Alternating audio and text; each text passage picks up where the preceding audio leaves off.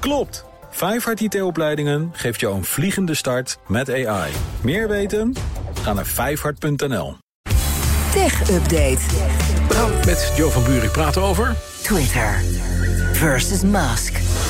Ja. Joe, goedemorgen. Aanstaande vrijdag gaat het gebeuren, hè? Ja, aanstaande vrijdag hoort Twitter echt bij Elon Musk. Dat heeft hij plechtig beloofd als rijkste man ter wereld. In elk geval richting zijn mede-investeerders. Want alles bij elkaar moeten die 44 miljard ophoesten. Gaat onder meer om Sequoia Capital, Binance, Qatar Investment Authority en de oprichter van Oracle. Uh, Bloomberg meldt nu dat al dat soort partijen nu documenten hebben ontvangen van Musks juridische team om hun financiële commitments te vervullen. En ook de banken doen een duit in het zakje, 13 miljard bij elkaar. En ook die hebben nu de financieringspakketten rond.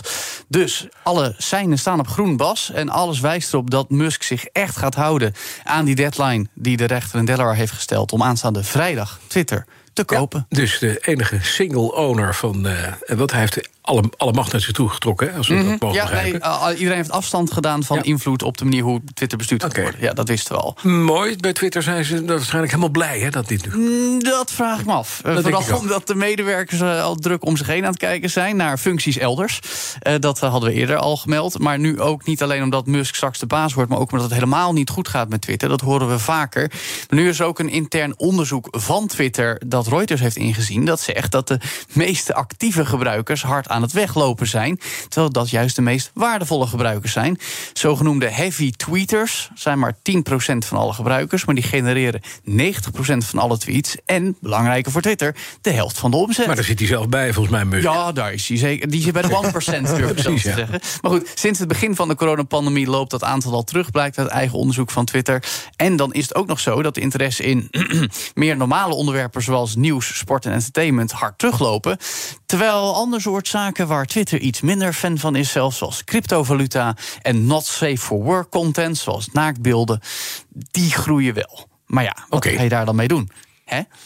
Nou, dat, ik weet het niet.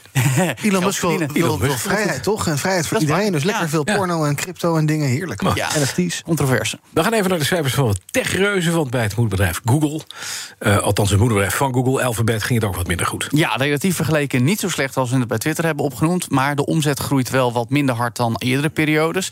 Er werd nog steeds wel 69,1 miljard verdiend bij Alphabet. Maar dat komt vooral omdat het advertentietak toch wel wat opleverde. Maar ook minder binnenhaalde door de afzwakkende wereldeconomie. De winst is gedaald met een kwart ten opzichte van Q3 van vorig jaar. Ook dat is nu nog steeds wel 13,9 miljard. En uh, CEO Sundar Pichai heeft benadrukt dat er vooral naar het personeelsbestand scherp wordt gekeken. Tussen juli en oktober dit jaar zijn er nog wel flink wat mensen aangenomen bij Google. Ruim 12.000. Totaal hebben ze nu 178.000 personeel. Oh, wat een bedrijf, joh. Dat is een flink bedrijf, inderdaad. Google gaat ook meer focussen op de cloud, waar wel nog veel groei is, maar ook nog niet zoveel winst wordt gemaakt. Sterker nog, verliesleidend op het moment.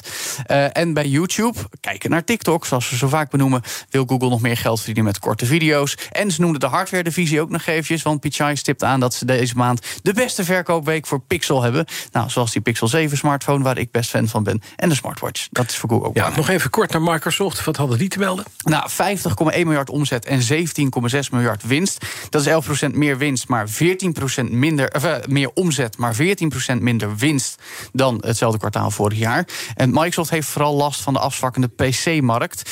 Minder PC's die verkocht worden, betekent ook minder business voor Windows, want het wordt nog altijd mee verkocht. Maar volgens de CEO Satya Nadella zijn er nog steeds wel meer Windows-gebruikers dan eerst. Ook de Xbox-divisie werd nog even kort genoemd. 13% meer omzet, maar, zegt Microsoft, minder de onze eigen games. Er wordt minder gespeeld, de groei is beperkt. Maar dat doen ze denk ik vooral omdat ze die giga-overname van Activision Blizzard heel belangrijk vinden. Want omdat de Britse waakhond daar nu zo voor ligt, zeggen ze heel graag dat ze klein zijn. Ja, precies, en dat we echt een aankoop nodig hebben om mee te tellen. Dankjewel, Jo van Burk. De BNR Tech Update wordt mede mogelijk gemaakt door Lenklen. Lenklen. Betrokken expertise, gedreven resultaat. Klopt. Vijfhart IT-opleidingen geeft jou een vliegende start met ChatGPT. Meer weten?